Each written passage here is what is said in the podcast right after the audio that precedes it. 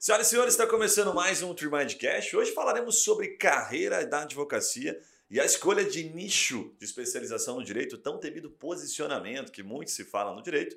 Falaremos também sobre direito empresarial com foco em direito tributário, que nós, diga-se de passagem, temos acompanhado a migração de diversos advogados para esta área do direito. Então hoje nós vamos conversar com especialistas, saber se isso está acontecendo de fato, né?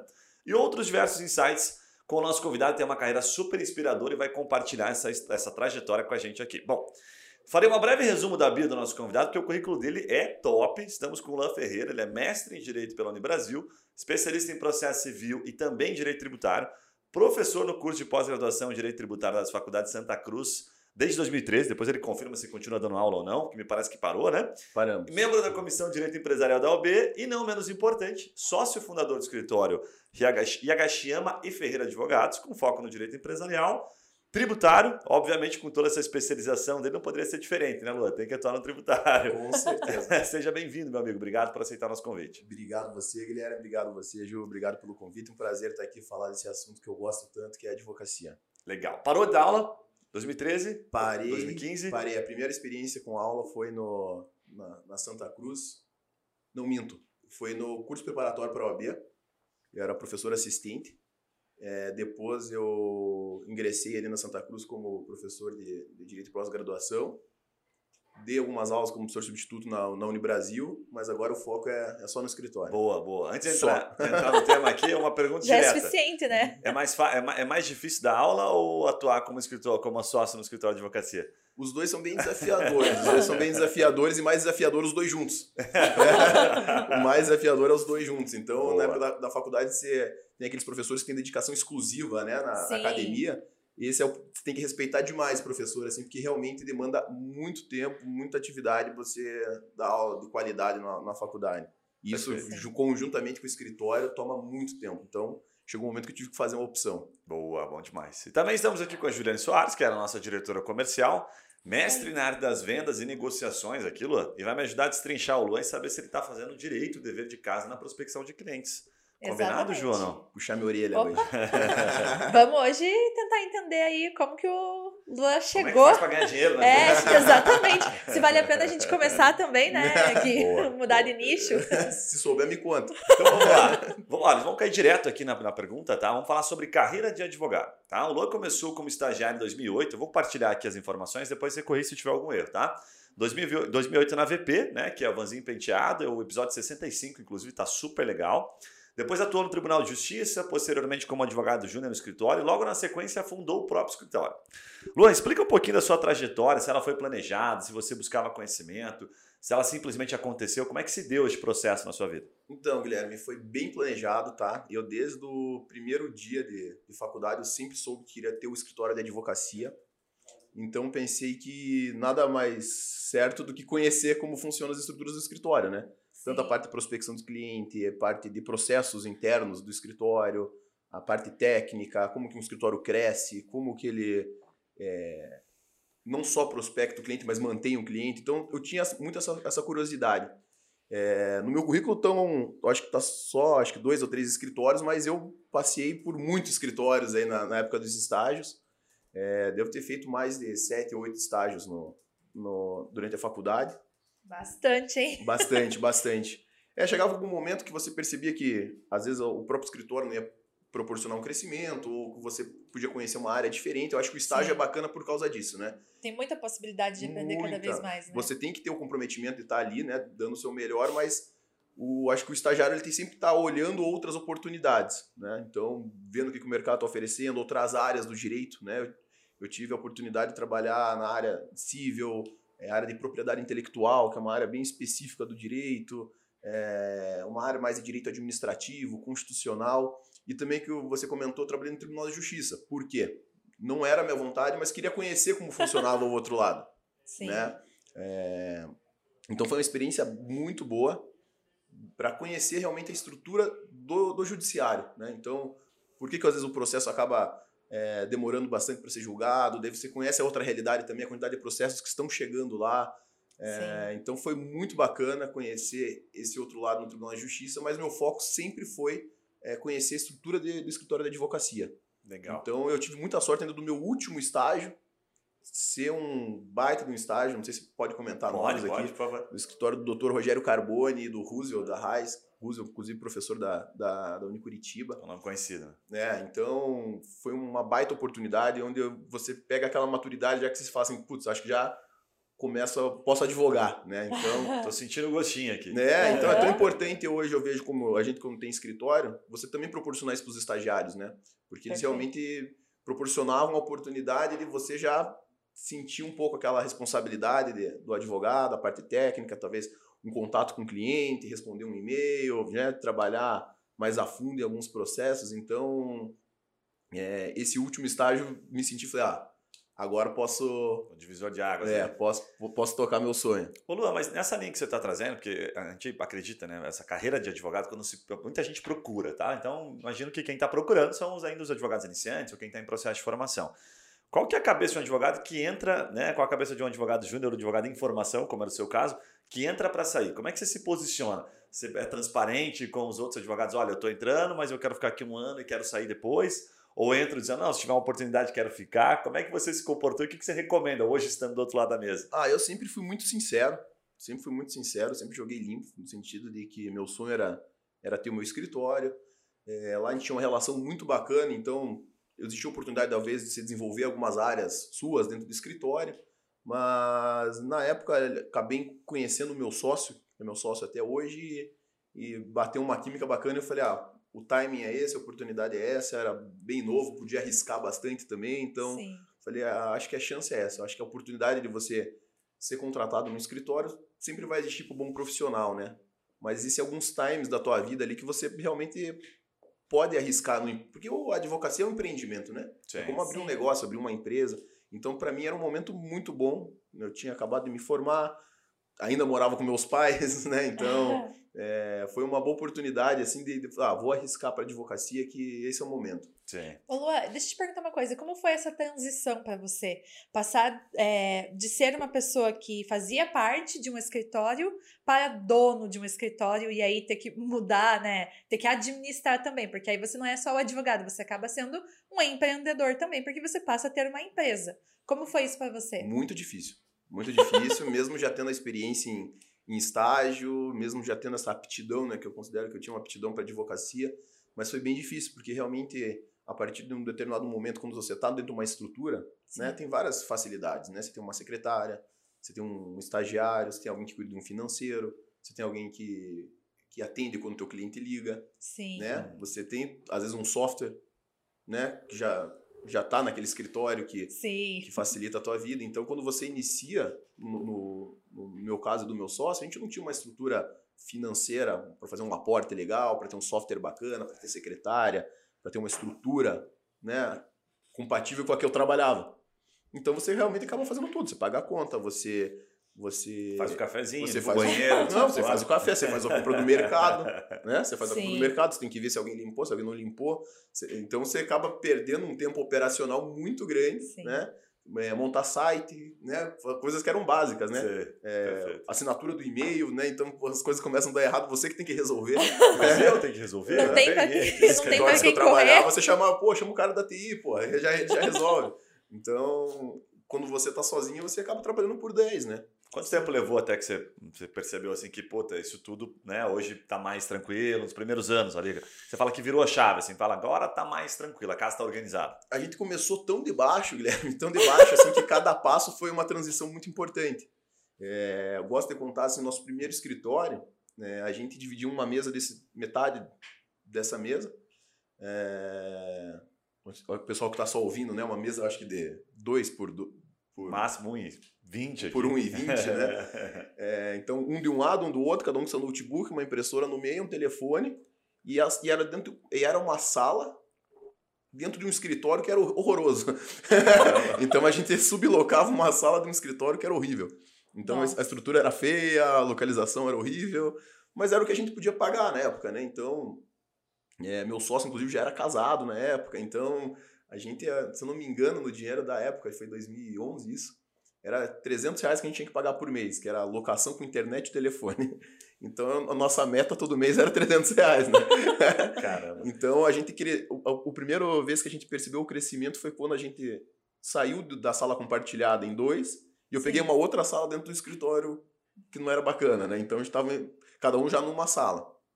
A partir desse momento, eu acho que no segundo ano, a gente conseguiu migrar para uma casa maior, bacana, do Gustavo e do Paulo Zanelato. Eles são advogados, são caras sensacionais, assim. E na época eles tinham um escritório muito grande e tinham salas sobrando. E aí a gente foi pro, pro, pro, pro escritório deles. Então já era uma estrutura bacana, uma casa bonita e tal. Então ali já, já foi uma evolução. Sei. Mas ainda assim a gente estava naquela situação de estar compartilhando o, o escritório com o espaço, Sim. né? Com outro escritório, etc. E aí, eu acho que quando a gente estava no quarto, quinto ano de escritório, a gente conseguiu ter a nossa própria sede. Né? A Mas gente- Legal. 4, 5 anos, não é pouco tempo, É. né? Não, e eu vou te falar, cara, 4, 5 anos de muito trabalho, muito trabalho mesmo, assim, a gente, Sim. esse período, assim, eu falo, é que no primeiro ano a gente corria muito mais atrás do que trabalhava, né, não tinha tanta coisa pra fazer, a gente procurava o, tra- o, o trabalho, mas a partir ali do segundo pro terceiro ano até esse quinto ano, muito trabalho, era normal, a gente, eu e meu sócio, trabalhar 12, 14 horas todo dia, inclusive sábado. Caramba. Top, Bastante. top. Como é que, como é que hoje tá para abrir? Como é que você recomenda, por exemplo, para abrir um escritório hoje? Tem muita gente procurando como abrir um escritório de advocacia. O que, que mudou de lá para cá? Porque veio uma pandemia, muito advogado abrindo escritório apenas digital, abrindo em casa. né? O cliente está mais suscetível, está mais tranquilo, porque antigamente tinha aquela questão da sede, né? Como é que você vê hoje isso, né? De 2011 para cá? Guilherme, eu vejo assim, eu tenho observado alguns profissionais, não digo nem novos profissionais, até profissionais que, que é da minha, da minha geração, que se formou comigo, que se adaptou muito bem a essa realidade, né? Tá lançando muito conteúdo no Instagram, em YouTube, Sim. e eles têm comentado, que eles têm prospectado vários clientes, mas eu acredito que é muito é, relacionado ao segmento né, do teu escritório, qual que é o teu perfil do teu cliente. E a nossa advocacia ainda é uma advocacia que eu defino ela é muito criativa no sentido de trabalho, mas o perfil do nosso cliente ainda é muito clássico, muito tradicional. A Sim. gente atende hoje, é, a gente é muito especializado na parte de é, empresarial, Uhum. e dentro do empresarial ainda no segmento de varejo. A gente Perfeito. atende muitas redes de varejo dentro de Curitiba. Então a gente atende ali aquele empresário que, que já tem seus 50, 60 anos, está fazendo já a transição para os filhos, etc. Mas ainda esse empresário, esse empresário, eu acredito que ele não está procurando é, o advogado para atender ali as necessidades dele no YouTube, no Instagram. Mas eu percebo assim que essa nova geração que está fazendo essa transição já procura. Faz Né? todo sentido. É, o, o- esses advogados, meus colegas, tem alguns que trabalham na área já de, de startup, outros na área de contrato, outro na área de sucessão, é, na parte de planejamento patrimonial, planejamento sucessório. Eles estão lançando bastante conteúdo e têm comentado que existe bastante a procura. Né? Então eu, eu, eu acredito nos dois. Né? Eu, não, eu não sou daquele que fala, não, não, tem que lançar, tem que fazer, tem que fazer. Ou não, não, putz, isso aí é perda de tempo, o negócio é, é, é o tete a tete, é o olho no olho, né? Então eu acho que vai muito depender do teu segmento e do perfil do teu cliente. É, não, você, você destacou bem. Você conhecendo o seu cliente, você já sabe que o teu cliente tem 50 e tantos. Né? Então Sim. ele já é um cliente mais clássico. E os mais clássicos eles dão mais valor ainda para a estrutura, até porque geralmente ele mesmo dá valor para a própria estrutura da empresa. Muito né? Então ele tem que ser coerente com aquilo, né? Ele Não. acaba dando valor para quem é muito parecido com ele. Né? E esse cliente, ele É é legal. o nosso grande nossa grande prospecção ainda é a, a indicação, né? Então, todos os, clientes que nós temos hoje são de indicação. É, alguém que teve alguma vantagem, uma um benefício com um trabalho que a gente ofereceu, do cara vai no almoço no clube, comenta, Sim. né? Ele, ele vai a alguma reunião com amigos, acaba comentando, esse cara já liga para você, ou às vezes o, o contador daquela empresa viu um trabalho bacana que tu fez, ele atende outra empresa e ele já liga e fala, putz, eu tô atendendo outro cliente que tem uma operação parecida, vamos fazer um trabalho assim, assim, assado lá e, e assim tem funcionado muito bem pra gente. Bem legal. Bacana. Ainda sobre carreira de advogado, deixa eu te fazer uma pergunta aqui, estando do outro lado da mesa e contratando hoje estagiários, né? A gente sempre pergunta aqui para os grandes escritórios como é que o cara faz para se destacar. E foi engraçado que eu fiz essa pergunta recentemente, acho que foi até pro, pro Cael da Vanzin, e ele falou: puxa, cara, é complicado, porque lá nós temos o constitutivo e contencioso, que vocês também têm, né? E a grande maioria entra querendo fazer só coisa bacana, o consultivo, eles não Sim. querem comer a linguicinha, né? Eles É. querem ir direto pro filé mignon, projetos complexos, coisas assim. Eles querem participar de coisas legais. Como é que você sugere este, como é que vocês fazem este equilíbrio? O cara não ficar trabalhando só peticionando, fazendo né, trabalho repetitivo. E como é que você sugere que o advogado o estagiário ele se destaque? Ou o advogado júnior participe de coisas complexas? Tem que ir lá e pedir, bater na porta e falar, pelo amor de Deus, me dá a oportunidade. Como é que funciona isso? O, e o Caio fala com propriedade. A gente foi estagiário lá na VP, Sim. ele começou lá como estagiário e eu comecei junto com ele na mesma época. Então, e a gente fez de tudo, né? Trabalhava lá na entra- os processos de entrada, era um, proce- era um escritório. Eu não sei se ainda eles estão ainda, mas era um segmento de massa, né? Era um volume Tem muito, bastante gra- muito grande de processos. Então a gente fazia parte de entrada de processo, cadastramento, jogar no sistema. E o Caio sempre se destacou, ele sempre foi aquele cara que ia além, já queria entender melhor o sistema, como funcionava, dar uma sugestão. E, e tanto que ele cresceu lá, hoje ele é sócio, né? Sim. Sim. É, eu também na época tive uma oportunidade de crescimento bacana, passei por várias áreas assim, porque a gente realmente era interessado. Então eu acho que o estagiário ele tem que fazer o feijão com arroz Sim. e o tempo que sobra ele mostrar que está interessado e, e contribuir como pode. Não tem aquele negócio de, lógico, né, que no- daqui a pouco eu vou receber uma notificação ali, porque existe toda a parte de regulamentação da lei do estagiário, Sim, mas sim. eu acho que tem que partir do próprio estagiário Fato. né? Então, assim, é, poxa, quero participar, quero participar desse processo, quero fazer uma pesquisa, quero contribuir, posso levar para casa para dar uma estudada nisso aqui, amanhã eu trago alguma coisa para a gente discutir. Eu acho que isso tem que partir do estagiário. Tá Eu acho- nossa, já, tá já trouxe uma dica super legal. Uma Então, é um proatividade, detalhezinho, né? né? Porque a gente pergunta, a gente sabe que não tem uma resposta. Não, você tem que fazer isso, isso aqui, pode fazer que é garantido em qualquer lugar você vai se destacar. Na verdade, não. O É o tempo tem, todo, né? o estagiário tem que saber que ele está sendo contratado para fazer uma tarefa específica, Sim. né? Legal. Então, se ele quiser contribuir, ele tem que fazer a tarefa dele mais um pouco, se ele quiser participar de outras coisas. Né? Então, acho que vai muito do estagiário mostrar esse interesse e ele ter essa disponibilidade de correr atrás e fazer, às vezes, fora do, do horário, fazer em casa. Eu, nossa, cansei de trabalhar sábado, trabalhar, de ficar à noite no escritório, mas sempre falando, né? Isso tem que partir do, do estagiário. Sim. né? Legal. Não é correto quando a gente, como advogado que contrata um estagiário, a gente exigir isso dele, porque às vezes ele tem um, que ajudar em casa, ele tem a faculdade, tem trabalho de Sim. faculdade, tem que estudar para uma prova, etc. Então, é, o estagiário tem que ver a disponibilidade dele e ele se oferecer para isso. Eu percebo que é um jeito de chamar atenção e participar de outros projetos, né? Sim. Bem legal. Isso te fez adquirir bastante relevante. conhecimento também, né? Pra, pra Não, com tá certeza. eu tive muitas oportunidades bacanas como estagiário, assim como em escritórios que era fechado. O estagiário tinha lá que fazer aquilo e acabou. Não tinha como fazer outras coisas porque era a estrutura do escritório, né? Sim. Mas eu tive várias oportunidades bacanas de crescer como estagiário, conhecer outras áreas, conhecer, eh, às vezes, contato com o cliente. Né? Então, às vezes, você estava lotado de trabalho, o teu chefe chegava e falava, putz, surgiu um processo aqui ninguém consegue dar conta. Opa, manda aqui que eu dou um jeito. Né? Então, pegar o processinho na época do físico, né? levava, levava para casa, dava uma estudada, e aí você, nessas oportunidades, às vezes ele até te permite que você converse com o cliente, participe de uma reunião, né? Porque foi você que está engajando aquele projeto, né? Sim.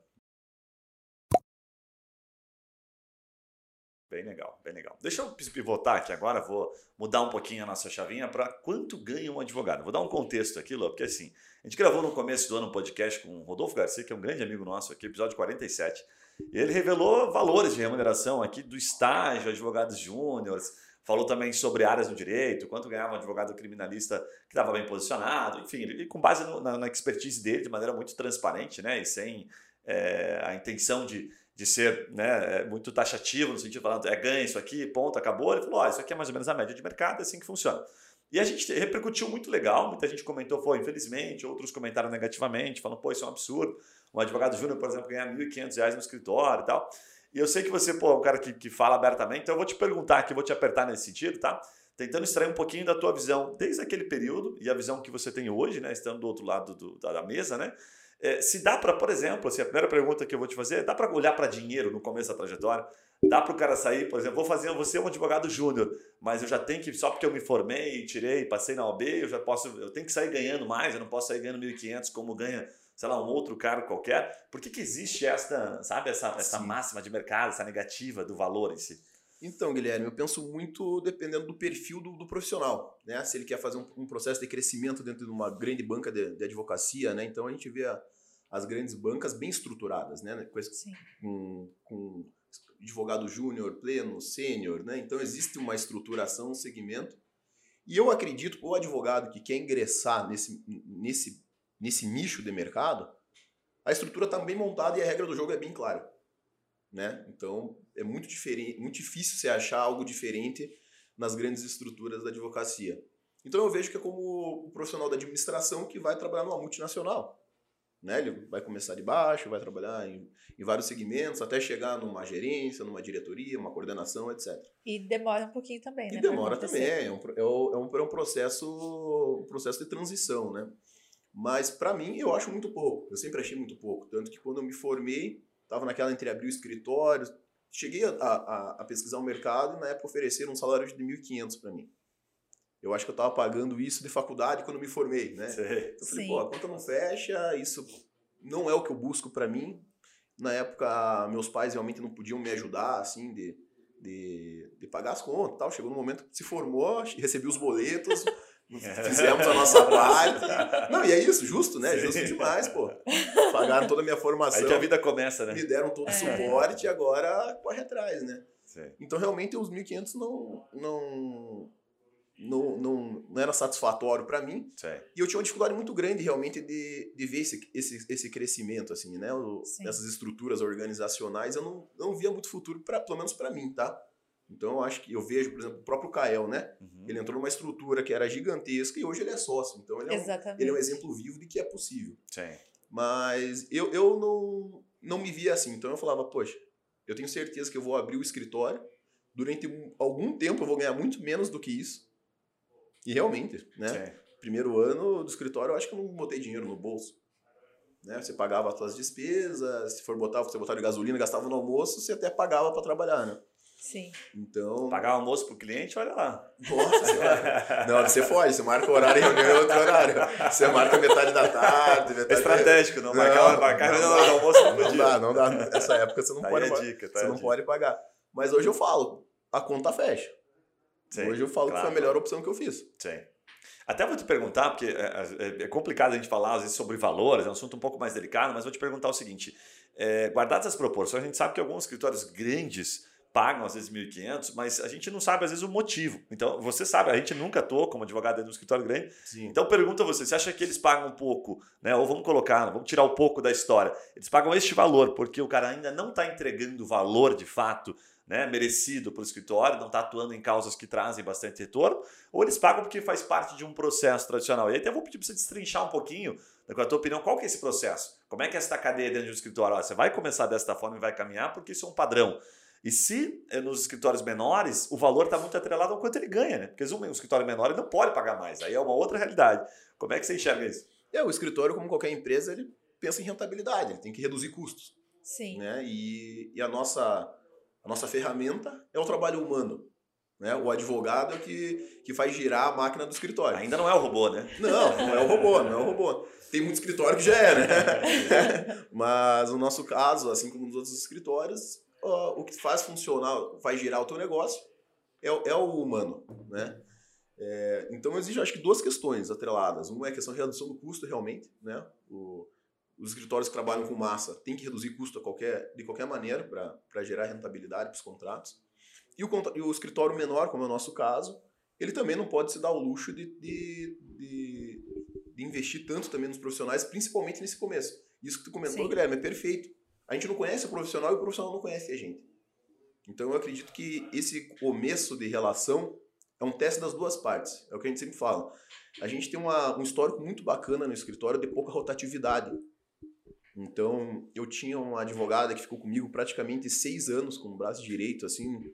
Ela saiu para abrir o seu próprio escritório, foi super legal, fiquei muito feliz por ela.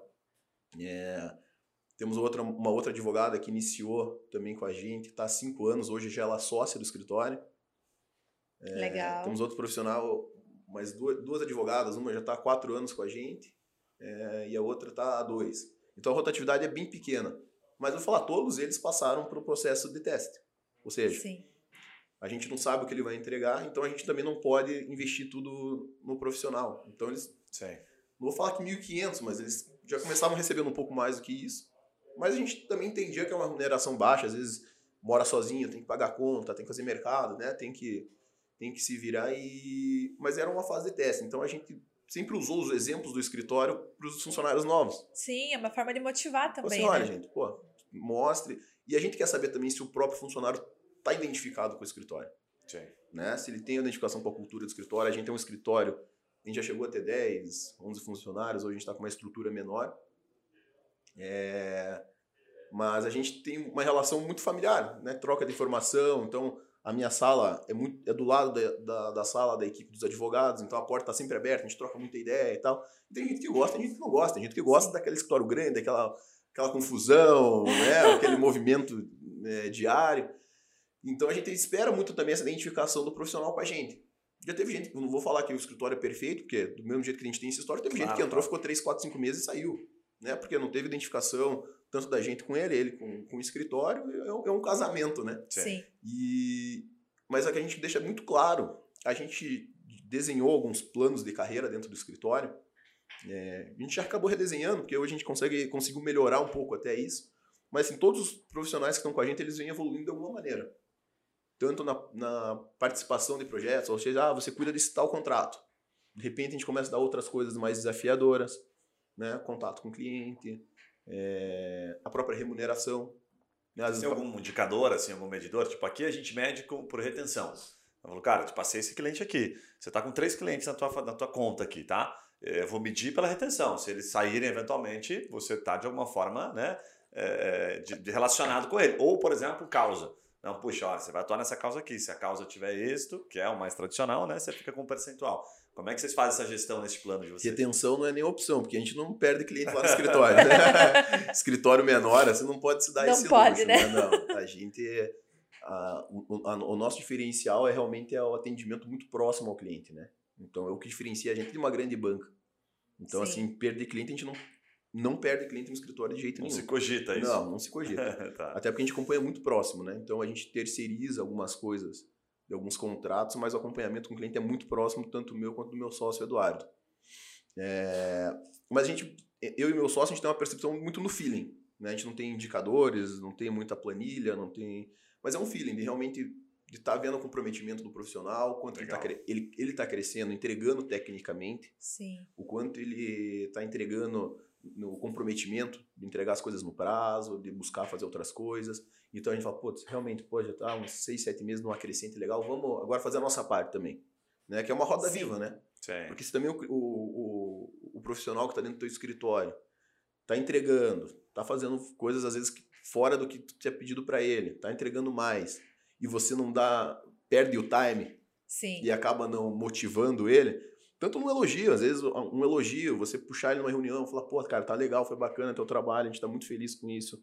É, eu acho que isso também é tão motivador quanto a remuneração. Sim. Lógico, todo mundo quer uma remuneração, né?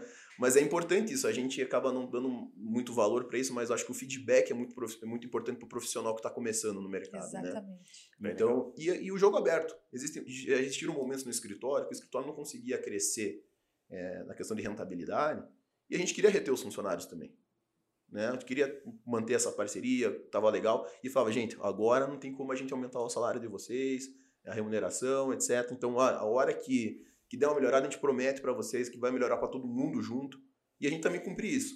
Né? Então, melhorou um contrato aqui, melhorou, saiu uma, uma ação ali e tal. Pô, achando que todo mundo, galera, obrigado pela, né, por por terem acreditado. Agora nossa parte, nossa hora de fazer a nossa parte. Então, eu acho que o jogo aberto é muito bacana. Eu acho que a gente vê nas grandes bancas, às vezes, um, muito murmurinho assim do pessoal que está ali na, do advogado júnior, tá falando, pô, todo mundo diz que tá mal, mas o, o sócio trocou de carro, comprou casa na praia, tá vindo trabalhar de helicóptero, né?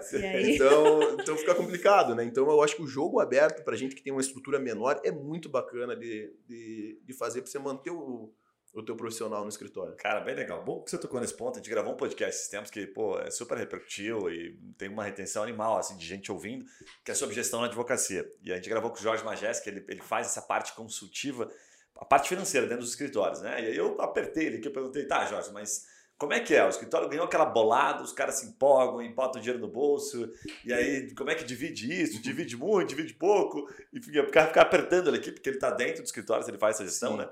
E ele contou algumas coisas super legais. Então eu quero te perguntar assim, você depois que migrou para sócio, demorou, você já explicou uns 3, 4, 5 anos para eles começarem a ver a cor do dinheiro. Como é que é a estrutura de recebimento dos sócios em si? Para quem? Porque essa pergunta está conectada com aquilo que as pessoas estão procurando. Quanto ganha um advogado? O cara entender que depois de 5 anos, quando entra o dinheiro, entra uma bolada, né? Quanto vai para a conta dos sócios? Como é que é essa divisão? Eu sei que não tem uma regra exata, mas como é que você entende que é saudável para o escritório? A gente criou um modelo de negócio no escritório bem, bem específico. É, muito mérito do meu sócio, Eduardo, que sempre acreditou muito nessa tecla. Que ele falou assim: vamos criar clientes é, mensais. Né? Sim. Vamos criar um. Nem na época lá do, do início, né? nem que ele pague 100 reais por mês. Mas vamos criar essa cultura, tanto para a gente estar tá dentro da, da operação do cliente sempre, conhecer melhor cada vez mais a estrutura do cliente, porque você não trabalhar naquela advocacia passiva. Ficar Sim. esperando o problema chegar, estourar um problema de contrato, etc. e tal. E isso foi maravilhoso em todos os sentidos. Tanto a nossa evolução dentro dos, da, das empresas que a gente atende, porque esse trabalho mensal te permite estar tá vivendo a cultura da empresa, né? Se você conhecer, fazer o raio-x da empresa, você trabalhar naquele, naquela velha máxima que é melhor prevenir do que remediar, então Sim. você começa a perceber, ah, putz, tem um problema ali com tá tendo um problema com fornecedores, então putz, o problema está no contrato. Então vamos trabalhar com o contrato, vamos padronizar o contrato, vamos vamos criar um padrão para todas as áreas, ou não, para essa área precisa de tal padrão, para outra não precisa.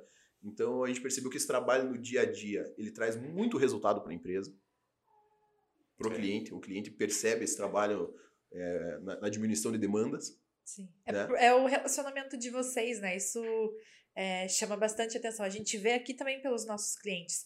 Quanto mais próximo a gente está deles, mais confiante ele está de que você realmente E mais tá solução tu acha para a operação dele, né? Exatamente. Às vezes ele nem te contratou para aquilo, mas você conversou com alguém, já percebeu alguma coisa é. E começa ali um desenvolvimento de um projeto de sucesso, né? Exatamente. É a tona estratégica, né? E a partir disso a rentabilidade é mensal também. Sim. Né? A partir do momento que você trabalha com essa consultoria mensal, com esse trabalho mensal, eu não falo não só de consultoria, mas você consegue fazer alguns trabalhos é, de, de, atuar em processos de consumidor, alguma coisa, mas você fecha uma demanda mensal. E Sim. isso é muito bom para o planejamento do advogado, né? Da tua vida pessoal. Então você já sabe mais ou menos como vai ser a tua remuneração no mês. Sim. Né? Então você já queria como que você vai poder tua despesa pessoal de vida, não, putz, posso criar essa despesa, posso fazer uma viagem, posso comprar uma casa, posso comprar um carro, posso jantar fora, né? Então, você já sabe como é que vai ser a tua remuneração a partir disso, porque eu vejo os advogados do contencioso, que é uma dificuldade muito grande, né? Sim. Fica ali dois... Não tem a recorrência, eu, eu né? vou falar, o primeiro processo que eu ajuizei como advogado tá no Tribunal de Justiça. Caramba. Uhum. Imagina se eu estivesse esperando isso para poder Sim. pagar minhas contas, né? Nossa! Sabe que você tocou num ponto legal? A gente, entre várias e várias conversas, eu já vi muito assim a, a relação do direito de antigamente, que o, o julgado ficava, ficava, rico com duas, três causas, né? A gente uhum. tem algumas pessoas muito... É muito fácil identificar, né? Os advogados antigamente, Sim. pô, duas, três causas, o cara ficava milionário, e até hoje tem um patrimônio super legal, mérito dele. Mas parece que essa advocacia é meio bala de prata, assim, já não existe mais tanto. E os advogados que atuam muito mais na esfera empresarial, dependendo do segmento, daqui a pouco a gente vai entrar um pouco nas áreas do direito empresarial, falar um pouco do tributário, Sim. gente sabe que tem mais potencial, enfim. Mas esta área mais consultiva, me parece que ela não tem tanto essa bala de prata, mas ela tem mais tranquilidade. Acho que ela tem mais cabeça no travesseiro, né, tranquilo, Sim. dormindo, você sabe, você tem mais estabilidade, que é uma coisa que pouco se tinha no direito. É, faz sentido isso ou não? Essa Com advocacia certeza. empresarial tradicional ela não permite mais essa bala de prata. Não vem mais esses processos assim tão gordos. Permite, né? Tem muito advogado que, que fica buscando isso o tempo todo, né? Sim. Só que tu tá dependendo de muitos outros fatores, né? Você depende do, de posicionamento do Poder Judiciário, né? Pode ter uma eventual mudança lá no STF, então você vem ganhando em todas as instâncias uma tese, chega o STF, por algum motivo, ele muda o entendimento, então você perdeu quantos anos de dedicação, Exatamente. de espera, né? É, então eu acredito que também, como muitos advogados fizeram a vida assim, eu, eu, o posicionamento que o Guilherme falou ali é totalmente correto. A gente consegue buscar outra maneira na advocacia de ter estabilidade. Você não ficar esperando essas boladas. Porque daí também o advogado tem um outro desafio. Recebeu bolada, agora o que, que eu faço? Né? Eu vou fazer um planejamento financeiro, eu vou economizar, eu vou investir no escritório, eu vou guardar, eu vou comprar uma casa, aproveitar, porque eu não sei quando vem a próxima. né? Eu não sei quando vem a próxima bolada. Exatamente. É, então, assim, é, a gente optou por essa advocacia porque a gente acreditou realmente é uma forma de você ser um profissional liberal, né? Mas você também buscar um pouco de estabilidade e previsibilidade na tua vida, né? Perfeito. Não dá pra, é difícil conseguir as duas coisas, né? Até o investimento no próprio escritório, né? na equipe. Posso contratar um, não posso contratar outro, é. posso aumentar minha estrutura, não posso aumentar minha estrutura, quanto eu posso pagar de aluguel, quanto que eu não posso pagar de aluguel. Passando rapidamente para deixar um insight para você, já retomamos o episódio. Aqui na TreeMind a gente utiliza uma ferramenta que possibilita identificar o volume de pessoas procurando por serviços jurídicos, de acordo com a sua área de atuação. E o melhor é que a gente consegue identificar os seus concorrentes no Google e a estratégia que está levando clientes até o site deles. E por consequência, gerando negócios para esses escritórios, né? Se você curtiu e tem curiosidade, quer saber se vale a pena investir em marketing jurídico, por exemplo, no Google, na sua área de atuação, acesse o nosso site freemind.com.br e receba uma rápida consultoria por um dos nossos especialistas em Google. Combinado? Voltamos ao episódio, um abraço e até lá. Bem legal, bem legal. Deixa eu dar uma pivotada aqui de novo, vou passar para áreas do direito empresarial.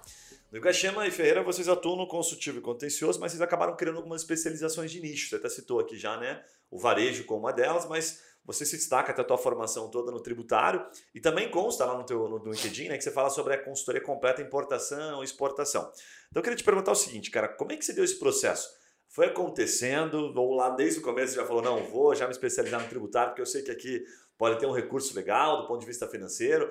Como é que está essa onda do tributário que a gente vem percebendo? A gente que está aqui recebe quase 100 contatos por semana de advogado, a gente vê muito advogado migrando, querendo ganhar dinheiro com o tributário né? Porque de fato tem algumas, né, algumas causas ali que são bem relevantes.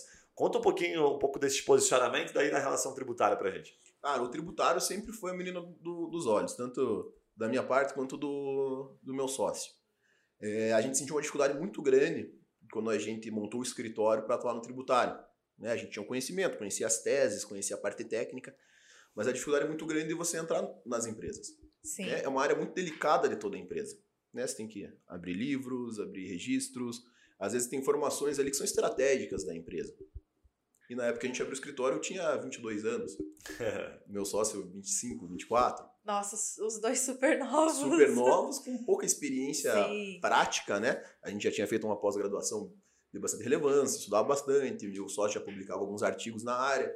Mas assim, a parte prática realmente a gente não conseguia vender né, para o cliente. Você né? deve olhar alguns números ali e falar: Meu Deus do Né? céu, olha o O que, que eu faço com isso aqui? Não, e nem chegava, ninguém abria essa, essa oportunidade pra gente, porque realmente a gente está falando de algo muito estratégico. Hoje eu entendo isso perfeitamente. Sim. Hoje que a gente já tem essa confiança dos clientes, a gente entende, né?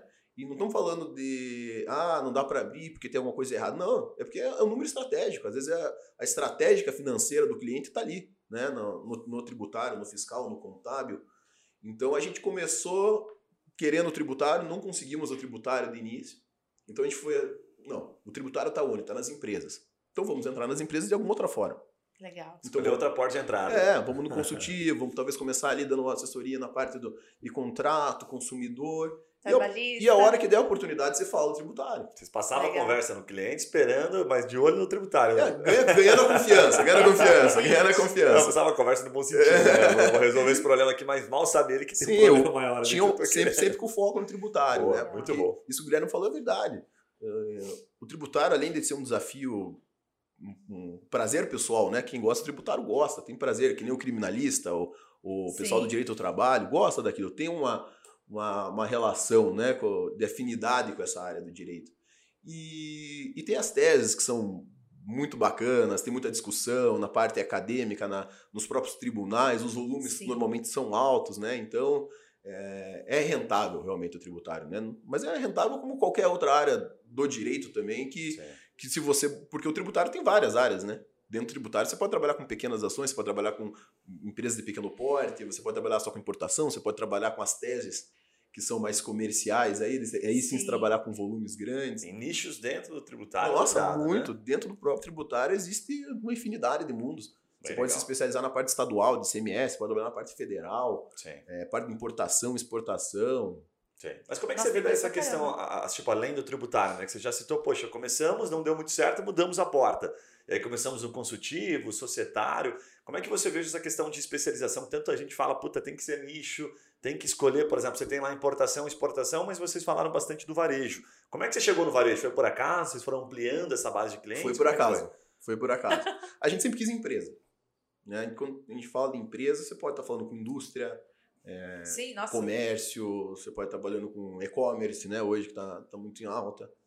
É, E um dos nossos primeiros clientes foi uma rede de varejo bem conhecida de Curitiba, e onde acabou com esse nosso tipo de, de contato, né? Conhecendo a operação, conhecendo o cliente, nos permitiu conhecer muito bem o segmento. Legal. E a partir disso, eu acho que a gente começou a migrar para outra quando um contador dessa empresa nos indicou para outra, pra uma outra empresa que ele atendia do mesmo segmento.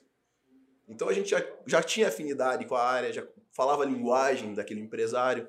E a partir disso foi surgindo. Então hoje a gente atende umas oito, no- nove varejistas de Curitiba. E, e foi algo que não foi Ah, não, vamos. Quando a gente montou o aqui. escritório, vamos atender É, varejo, vamos focar na. Não, Há quantos anos isso aconteceu? a gente montou o escritório em 2011, esse cliente surgiu em 2013. Mas você acha que de lá pra cá mudou isso ou não? Hoje dá pro cara assim, o que você diria pro advogado que tá ali no júnior, querendo abrir o escritório, se especialize pra você conseguir o primeiro? Eu acho importante a segmentação, né? A especialização técnica, porque hoje é, o técnico é muito importante, é o que diferencia o advogado do outro, né? Até Sim. antes acho que de começar a gravar, a gente estava falando aqui do número de advogados hoje que existem no mercado. A parte técnica é o que vai diferenciar, né? O atendimento ao cliente, que eu confio muito nisso, somado com a parte técnica. Então, a especialização é muito importante porque o direito é muito dinâmico, né? Então, de repente, você está numa área do direito que nem o nosso, do tributário, sai uma regulamentação, um decreto, um refis, alguma. Você tem que estar de olho Sim. naquilo, você tem que viver aquilo, você tem que tomar café da manhã, almoçar e jantar aquela área do direito. Senão você está para trás, porque o, teu, o advogado que, que, que, que tá do lado ali está fazendo isso. Né? E ele vai estar mais atualizado e mais informado que você. É... Mas eu acho que também você não pode ficar com a porta fechada. Né? Porque se ficar esperando, não, eu vou, que nem a gente, tributário, tributário, tributário. Se a gente ficasse esperando tributário, a gente provavelmente estava até hoje sentado esperando para atuar no tributário. Sim. Cara, sabe que tem uma história interessante? Tem um grande amigo, meu padrinho de casamento, o Wellington, e ele fez isso, né? Ele ficou esperando o tributário e tal, mas ele, ele tinha alguns contatos, o pai atuava em uma grande empresa, então ele tinha algumas ligações que favoreciam.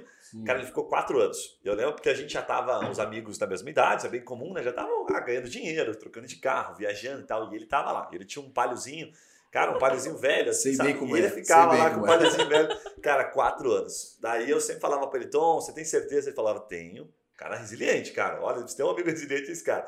Aí, passado quatro anos, ele falou, Gui, um dia ele me ligou e falou, saiu. E a gente é bem chegado, são uns amigos mais antigos. Saiu. Eu falei, caramba, mas quanto foi? Ele falou, depois eu te conto. É porque eu sabia que as casas eram grandes. Sim. Aí quando saiu, ele, cara, ele falou assim: a primeira coisa que eu fiz foi, primeiro, né, ir lá nos meus pais e tal. Aí a segunda eu passei na loja da BMW e fiz um presente pra BMW. Vou tirar o atraso. Cara, eu achei, no primeiro Exatamente. momento eu falei, pô, Pia, mas tem certeza de fazer isso, né? Era pouco perto do que ele tinha ganho e tal. Mas ele falou, cara, mas é que a- o suor foi tão grande que, que me dei de presente Ele aquilo, assim, merecia. sabe? E depois eu entendi ele, ele me compartilhando e tal, não mudou quem ele era. Mas foi legal porque ele subiu um degrau e falou, puta, agora eu vou estar vou tá mais tranquilo. Ele guardou todo o restante do dinheiro, então um super mérito dele, né? Como é que é o nome dele? É Tom? Wellington. Wellington. Wellington Luiz Paulo. Wellington, te entendo, cara, te entendo. O começo da advocacia, Não, quem começa, olha- é isso. Você vê os teus amigos que trabalham no- em tribunais, são assessores, trabalhando já em algumas empresas, ganhando já bem, né?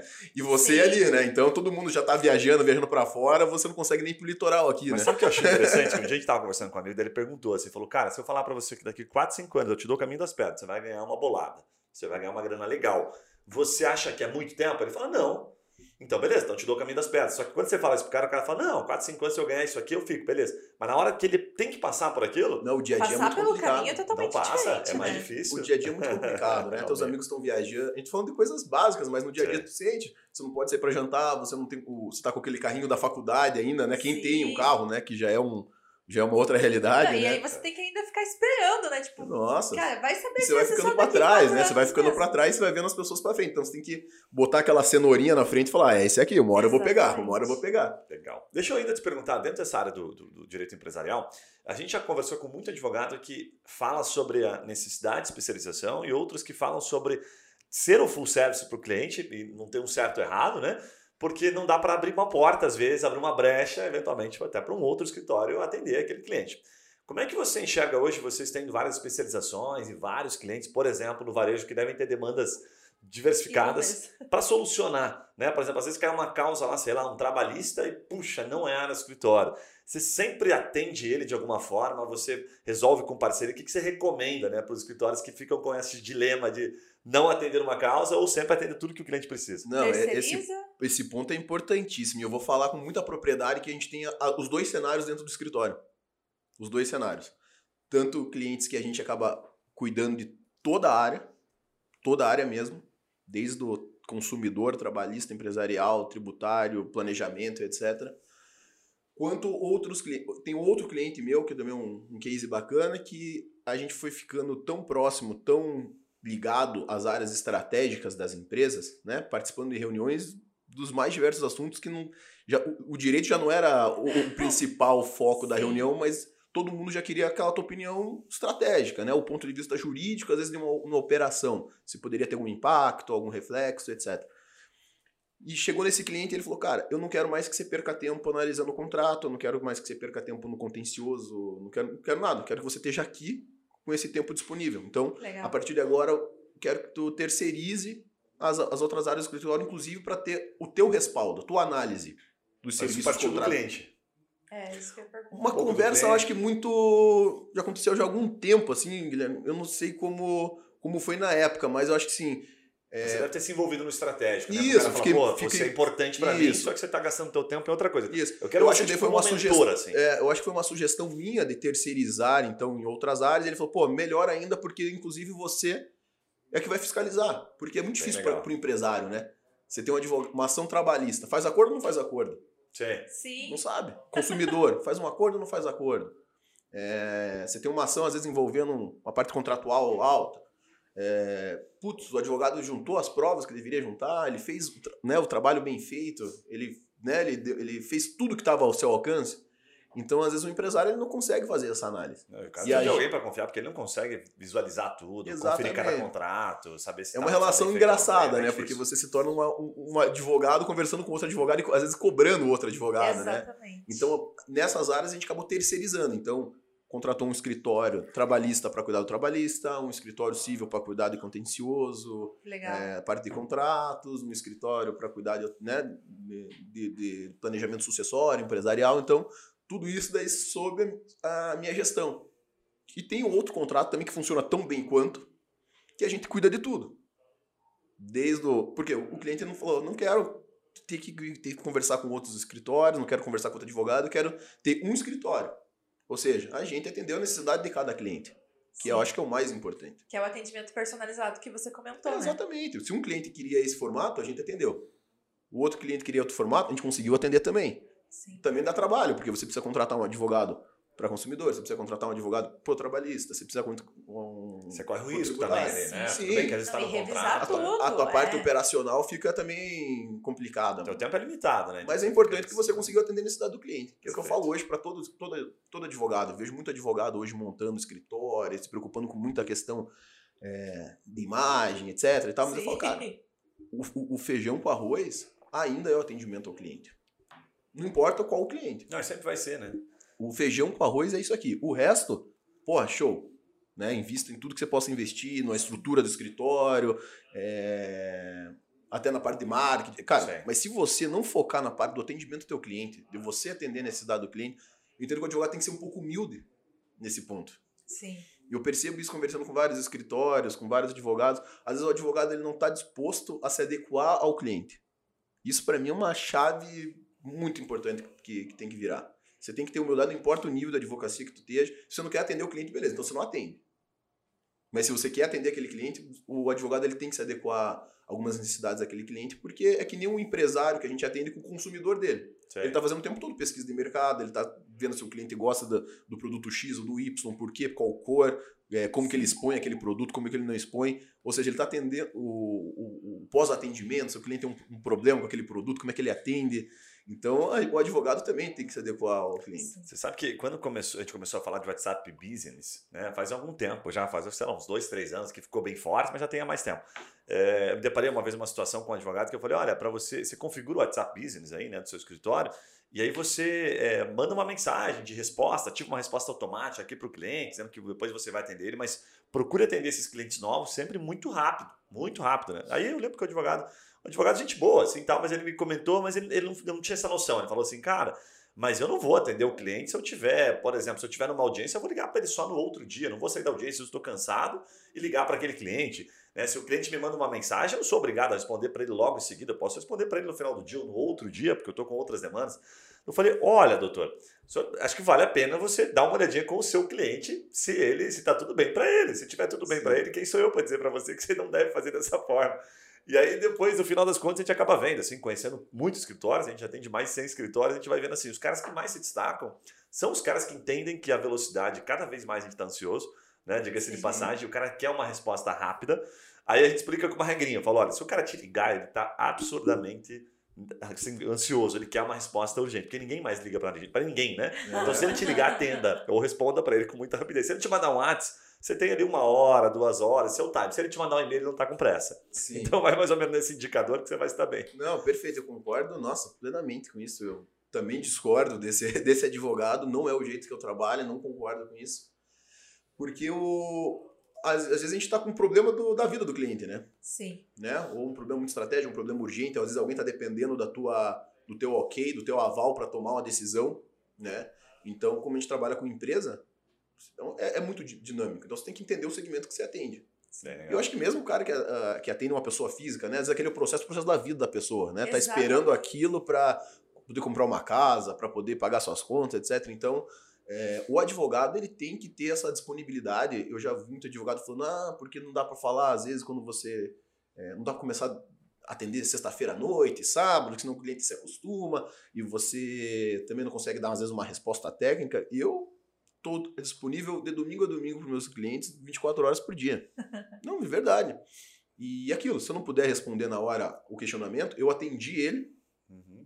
e falei que quando eu vou, vou responder. Perfeito. Sim. Entendeu? O fato de atender apenas, né? Exatamente. dizer para ele, olha, eu não sei te falar isso agora, posso ligar na segunda? Tô curtindo com a família aqui, a gente conversa. Sim, Mas e é o cliente às vezes vai te falar, né? cara, putz, não preciso disso pra hoje. Cara, estourou. E se você não atender ele, para ele ter passado essa demanda, você não vai saber dessa urgência. Exatamente. Boa, e aí você perde a- toda aquela relação que você foi construindo com ele ao O longo do mercado, tempo. Você perde uma você pode ter vez. certeza que no mercado vai ter algum Uma advogado que vai estar louco pra atender esse cliente, cara. com E certeza. como tem? E, tem. e é o que eu, eu e meu sócio a gente sempre fala, no não é só no começo, né? No começo mesmo, no escritório, quando a gente não tinha muitos clientes, a gente estava disponível o tempo todo, ia no cliente, passava o dia na empresa. E falei, cara, isso a gente não pode perder essa sede nunca, independente do número de clientes que tu tem, é, do tempo de contrato que você já tem com esse cliente, da credibilidade que você já tem com ele, você não pode perder isso, porque a gente entrou em lugar de muitos outros escritórios, né? Exatamente. Então você pega empresas consolidadas que tinham uma, forma, uma estrutura jurídica, às vezes com um advogado interno, com algum escritório, e a gente supriu essa necessidade.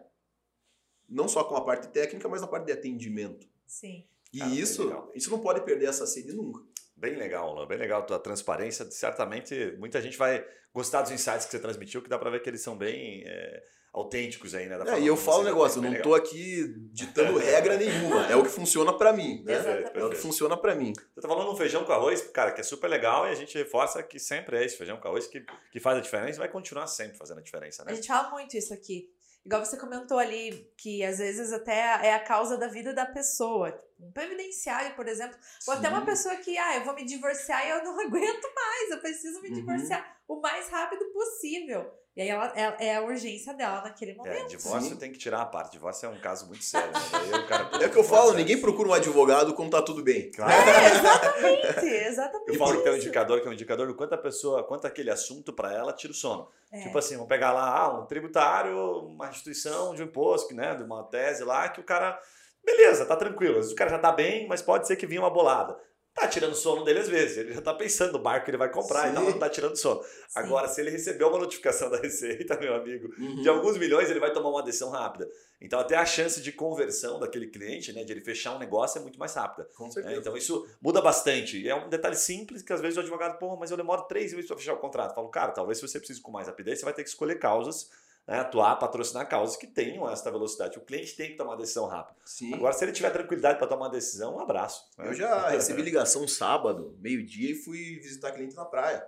O cara tava na praia legal. com a família, queria, ah, eu queria saber, sei lá o quê, eu acho que vocês estão fazendo uma ação assim, assado, alguém comentou na praia, né? O cara tava na praia ali, falei, sim, a gente faz, sei lá inclusive posso ir aí conversar contigo, tirar algumas dúvidas, mostrar o trabalho que a gente fez. Caraca. Pô, pode mesmo? Pô, posso, pô. Botou, não, a é sunga, hard. botou a sunga na bolsa e foi embora também.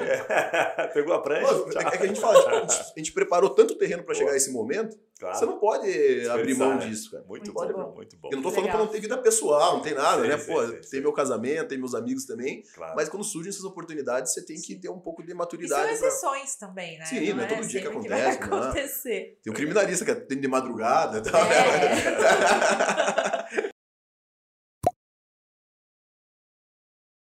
Luan, deixa a gente cair aqui numa última, no último bloco, a conversa tá boa, a gente vai fluindo, mas eu vou cair no último bloco aqui para te perguntar sobre marketing digital para advogados. A gente teve uma última atualização aí, né, do provimento. Diga-se de passagem, saiu ontem. Ontem que saiu o provimento aí, foi substituído, não foi nem a atualização do provimento 94/2000, foi extinto aquele provimento e criaram um novo, literalmente, né? E aí eu quero te perguntar, inicialmente, aqui você já citou algumas questões que eu achei muito legal o teu posicionamento, tipo, os nossos clientes, eles têm esta faixa etária, eles têm esta característica, têm esse comportamento, então para nós não faz tanta diferença. De fato, a gente sabe, é muito difícil no empresarial, posso falar isso abertamente, a gente sempre fala, prospectar cliente. Né? Tem escritório que chega aqui falando assim, ah, eu sou um escritório empresarial, atuo no varejo, grande, aqui uma grande rede, né, atacadista aqui, e eu queria que você prospectasse para mim. Falou, olha, a hora que eu descobri, certamente nós vamos virar sócio, porque eu também não sei. né? Cara, não tem como, esse cara não está no Google procurando cliente. Sim. Então, pergunta a você, como é que vocês executam hoje o marketing digital do escritório? O que, vocês veem de valor? O que, vocês fazem? O que, vocês não fazem? O que, você pode compartilhar de quem está lá no dia a dia e sabe que, né, de alguma Sim. forma, aquilo tem alguma importância? O marketing digital, para a gente, é, nós entendemos, sempre entendemos muito o valor do marketing digital, tanto que foi sempre uma preocupação nossa no escritório, é, como desenvolver isso, como... E a gente entende, até na nossa área, por mais que a gente entenda o perfil do nosso cliente, a gente entende que é importante, é, eu e meu sócio, a gente não tem nenhum dado, é, uma pesquisa que comprove isso, mas a gente fala que é importante você ter uma estrutura de respaldo, de confirmação. Sim. Ou seja, o meu cliente não achou no Google. Ele foi indicação de um, de um contador ou de um outro empresário que indicou para ele. Eu faço a reunião com ele, deixo meu cartão. Esse cara ele pode olhar no Google, Sim. vai ver o site do meu escritório, vai entrar no, às vezes no Facebook do escritório, alguma coisa assim, e ele vai confirmar realmente, putz, os caras têm uma estrutura bacana, tem informação, tem um conteúdo publicado, eles sabem do que estão falando. Então ele não me achou ali, mas eu acho que eles ele podem buscar uma confirmação ali. Eu já ouvi de cliente, é, uma vez estava com um parceiro, é, a gente estava trabalhando numa operação, e esse parceiro deu um e-mail assim, sei lá, arroba, sei lá, não lembro, zip e-mail. Ele falou, putz, o cara não tem nenhum domínio, nada. Pô, começou agora, um sabe? Arroba nome do escritório. É. é. Então, assim, são alguns detalhes que você percebe que faz diferença. Cara, tem né? detalhes realmente que, que passam isso. Você torna um detalhe bem interessante. A gente fala muito do discurso, né? Eu falo, cara, a, a, provocação que a gente faz é quando você senta lá para conversar com aquele grande cliente que você conseguiu uma oportunidade, você foi para a praia falar com ele teu discurso é um discurso massa, né? Tenho uhum. certeza que você se garante. Pô, com certeza e tal, né? Porque você sentou para conversar, se o cara chegou até você, você não é um, né, pouca bosta. Então, beleza, sentou para conversar com o cliente, legal. Depois que você sai, deixou o cartão, você consegue ter aquele equilíbrio, fica consistente, a hora que ele entra na tua rede social, a hora que ele entra no teu site, porque ele não vai te contratar por isso, mas é um, momento em que ele. É como se fosse um, uma, uma, uma, uma roda de, sei lá, de uhum. pizza, assim, com, com gráfico, que ele vai falando assim, pô, o e-mail do cara, legal, arroba nome do escritório. Então são coisas que não despertam atenção, que não fazem ele pensar de forma negativa. A gente fala que a rede social não fecha cliente, mas ela ajuda naquele percentualzinho, com mais o site que é outro percentualzinho, com mais o e-mail que é outro percentualzinho, com um monte de outros percentuais que passam uma percepção de credibilidade. Sim. É, eu acho que da nossa parte a gente deixa bastante a desejar. Vocês entrarem no Facebook do escritório, entrarem em redes sociais, o próprio site, a gente já trabalhou algumas vezes com isso. É... Estão acima da média, a gente viu aqui, tá bem legal. Tá legal? É, tá, legal tá legal. É, então, eu, o meu sócio sempre teve muito essa preocupação. Ele cuidou disso um tempo, depois eu assumi para publicar alguns artigos e tentar manter mas a gente nunca conseguiu manter uma um, consistência, uma assim? consistência disso. Legal, então, ah, vamos publicar toda quarta-feira, 10 da noite, um conteúdo de direito tributário, alguma coisa assim. No planejamento funciona. Vai Nossa, porra, maravilha. Até hoje a planilha lá, né? Ai, todo dia, duas vezes por semana, três vezes por semana. Uh, não, pode fazer. Impossível, impossível, porque realmente toma tempo. Toma Sim. tempo. É, a gente falta conhecimento técnico para isso. Né? É, você não sabe qual é o melhor horário de publicação, você não sabe que, que dia que é o melhor dia de publicar, você não sabe quais cores que chamam atenção, qual, como que você faz aquela chamada para aquele teu artigo. Às vezes tem um baita conteúdo no artigo e você não consegue chamar atenção para o conteúdo, né? Através da chamada, né? Verdade. É, o nosso site, recentemente, a gente deu uma atualização também, porque a nossa sócia, nova sócia Eduarda chegou e falou, pô, gente, precisamos dar uma repaginada nisso aí, porque eu e meu sócio, a gente já tinha, tinha parado com isso. Então, ela também deu uma repaginada, publicou alguns, alguns artigos novos e tal, mas também já paramos com isso também, eu acho que que eu saiba, não está sendo atualizado. Sim. Então, é algo que a gente sempre deu importância, só que a gente nunca conseguiu fazer. Ah, você está falando de maneira bem aberta aqui, que assim, não é fácil para ninguém. E não mesmo é. quando o cara contrata uma agência, a gente pode falar isso assim, de, de, coração mesmo, não vai, não é por isso que ele vai ter resultado. A, verdade, a agência cuida, ela consegue administrar, ajudar a manter consistência. Uhum. Mas a gente fala assim, a agência faz metade do trabalho. Porque o estratégico mesmo está no cliente, né? Tá no Sim. escritório, está no advogado. Você não consegue transferir o estratégico. É por isso que é muito comum, por exemplo, é, advogados que, ah, eu quero ser como aquele outro influencer que está lá no Instagram. Né? Porque a gente está muito comum, muito advogado no Instagram uhum. se destaca, né? acaba vendendo curso para outros advogados, puxa, advocacia de sucesso. Enfim, Sim. tem vários cases aí, né? Uhum. E aí o que acontece? Ele acaba passando aquela sensação de que é fácil. Aí o advogado vai lá e contrata uma agência e fala assim: não, eu quero fazer igual aqui o fulano.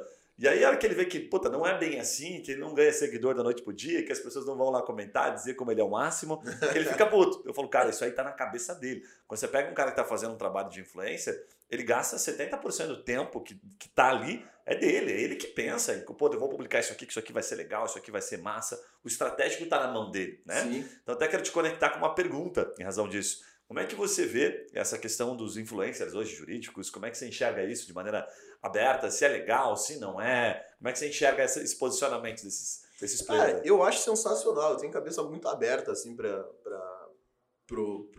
esse business assim. Então eu acho muito bacana. Eu acho que tem que tomar cuidado para quem já tem uma advocacia consistente não se perder tentando ser ser o, o influencer.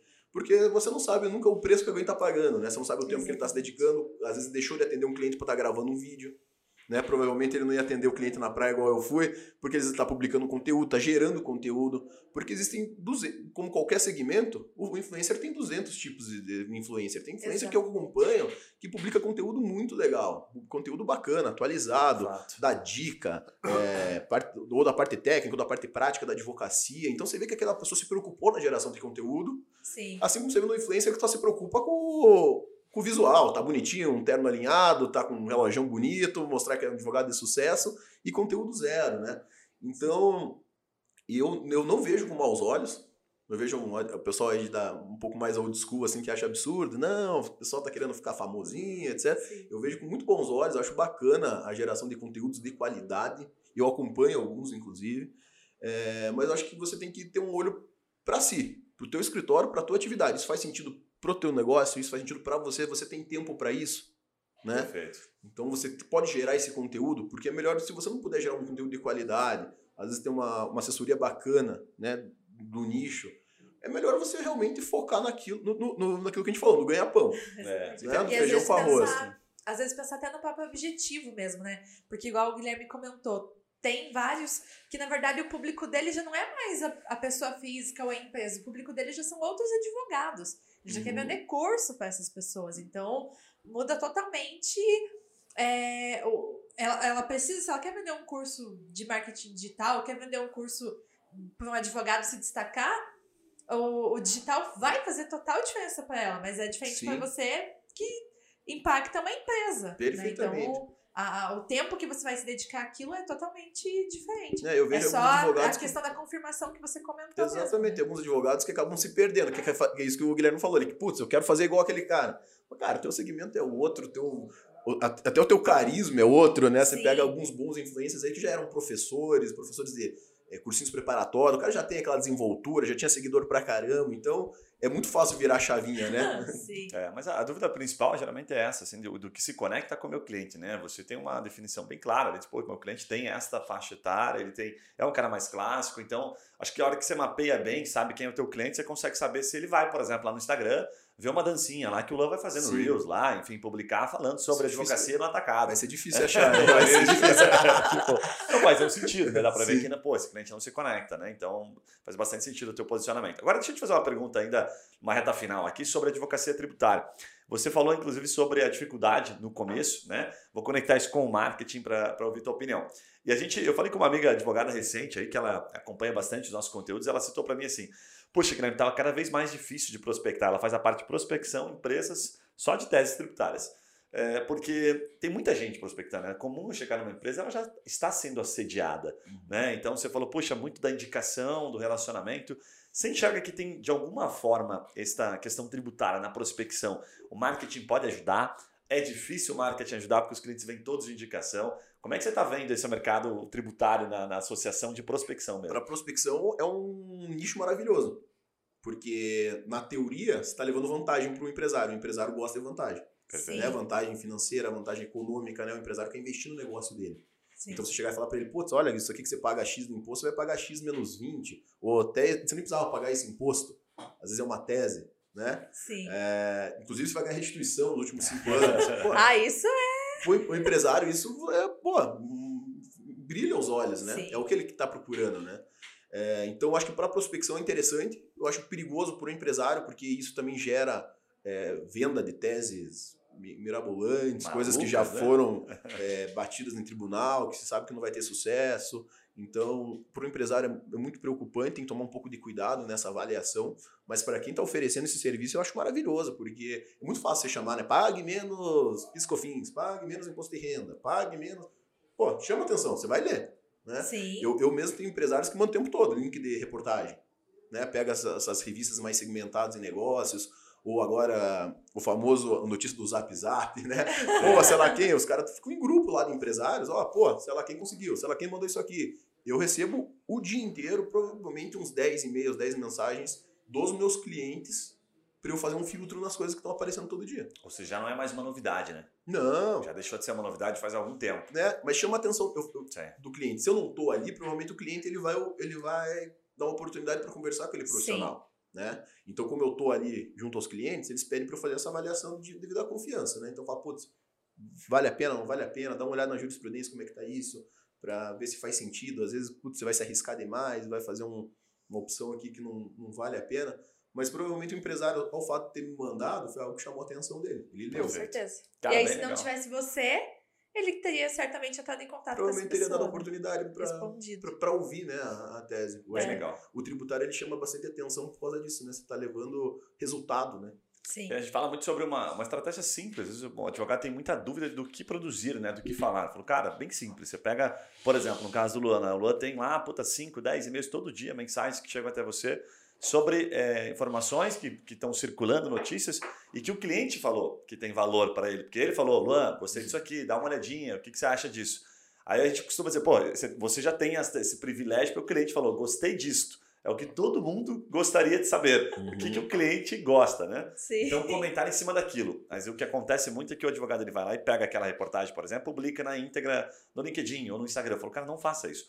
Comenta em cima. Qual que é a tua opinião sobre isso aqui? Você acha que isso aqui funciona? Tem embasamento? O que, que faltou aqui? Que empresas que podem ser impactadas? Qual que é o tamanho da relevância disso aqui? Você acha que isso aqui passa no tribunal? Você acha que isso aqui tem problema lá na frente? Tem alguma causa parecida? Então, você tem Sim. várias formas de, de compartilhar aquilo contribuindo. E aí sim o cliente vai ver valor. Falou, pô, caramba, o cara tem uma visão apurada de negócio. Nem tinha pensado neste fator aqui, ó. Lá na frente posso me ferrar por causa disso. Aí você cria uma conexão. Né? Então, Perfeito, Guilherme, colocar valor em cima. Conhecendo o cliente, você sabe quais são as preocupações dele. Isso. Exatamente. Então, pô, qual, que é o risco que eu vou tomar fazendo isso? Qual o risco de perder dinheiro? Se eu ganhar, eu ganho mais ou menos quanto? Quanto tempo demora para eu ganhar? Exatamente. Como é que funciona? É administrativa, judicial? Eu tenho que pagar na frente, tenho que pagar no sucesso? São informações, são as principais informações que o cliente quer saber em relação, pelo menos, a esse tipo de ação. Muito bom, muito bom. Luan, baita aula, cara. Se deixar, a gente fica mais uns Muito três bom. dias aqui falando com você. Ah, eu gosto de falar, cara. Se deixar aqui, a gente vai tentar. Vou pedir pra você deixar a tua mensagem final, os dados de contato, como é que as pessoas te encontram aí nas redes sociais, enfim. É, Eu uso muito pouco rede social nesse sentido. Não, mas tá lá, Desculpa, teu, Instagram, teu LinkedIn tá bem feitinho, Luan Ferreira, dá pra achar fácil. É, eu, eu uso, vou ser bem sincero contigo, Guilherme, eu uso bem pouco o LinkedIn. Eu deixo ali algumas informações, mas na parte quando eu estava fazendo mestrado, eu usava para publicar algumas coisas.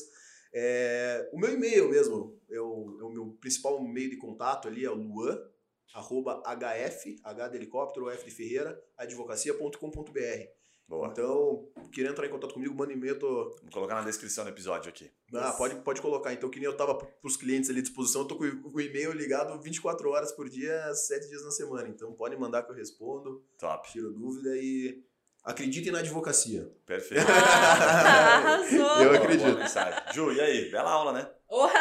Nossa, muito Sensacional, bom. né? E fácil, Sim. né? Uma linguagem fácil, né? Aquilo que a gente gosta de trazer por aqui. Com certeza. Legal. Para você que está nos ouvindo aí pelo Spotify ou por qualquer plataforma de áudio, já sabe, esse é o momento de você se inscrever. Se você não se inscreveu ainda, para você receber sempre informações dos próximos convidados que nós vamos ter aqui. Daqui a pouco a gente está batendo o número 100 de podcast. Então vai ver muita gente ainda, muita gente boa, como o Luan esteve aqui hoje. Para você que está vendo pelo YouTube, se inscreve, deixa o seu comentário, deixa né, a sua crítica, a sua pergunta, a sua dúvida.